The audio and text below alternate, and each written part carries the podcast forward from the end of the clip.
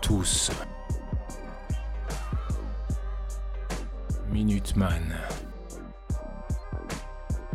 Pourquoi toujours la même politique euh, néolibérale, quels que soient les gouvernements?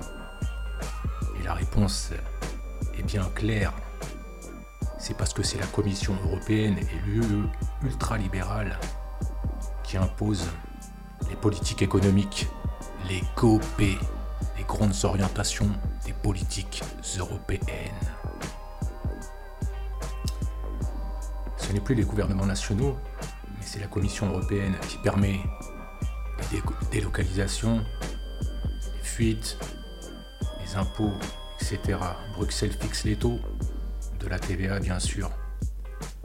Alors beaucoup vous diront la solution idéale, c'est de sortir de l'Union européenne avec un genre de Frexit à la François Célineau. Mais bon, en 2005, ça aurait dû être ça. On est en 2019. Ouais, presque 15 ans après. Après, le truc, c'est que. Moi, je dirais. Euh, il se passe beaucoup de choses. En 2019, on arrive en 2020. Et le mouvement des Gilets jaunes est fondamentalement souverainiste. Il ne peut donc être européiste. Et l'inscrire dans le cadre de l'Union européenne, bah, c'est le dévoyer tout simplement. L'état de droit est bafoué en France et sans cesse les viols sont répétés contre la Constitution, que j'appellerais l'anti-constitution. Enfin, perte de souveraineté, droit fabriquer notre monnaie par la loi de 73 dite loi Giscard, Pompidou, Rothschild, etc.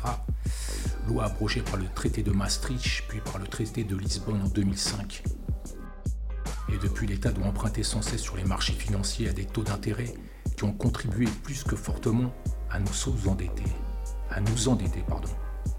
Voir l'article 11 de la Constitution, et il y en a.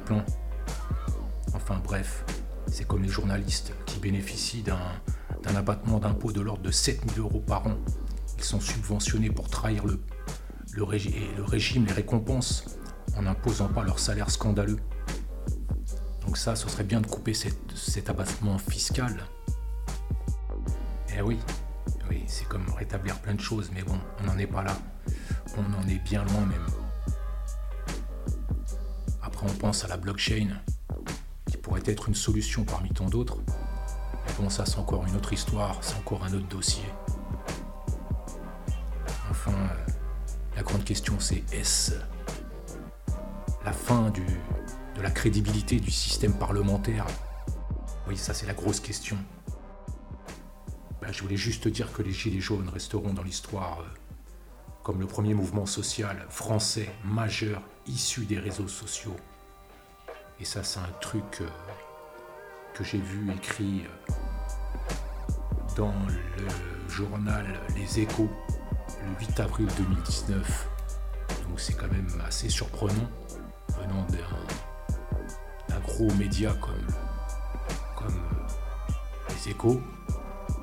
Enfin, c'est une phrase qui, vraiment reflète bien reflète bien toute cette ampleur, tout ce qui se passe des Gilets jaunes dans sa globalité.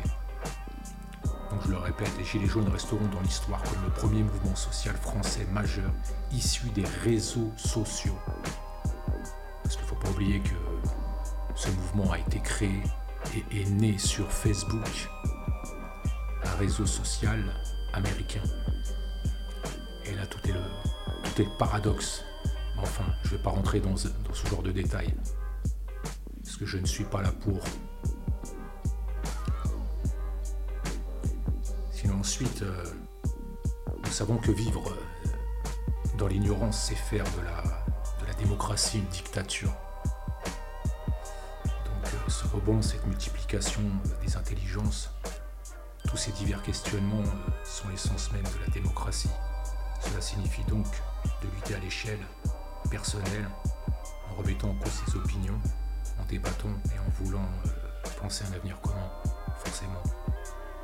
C'est l'élaboration d'un rapport responsable au monde, une émancipation individuelle qui permet euh, une autonomie politique.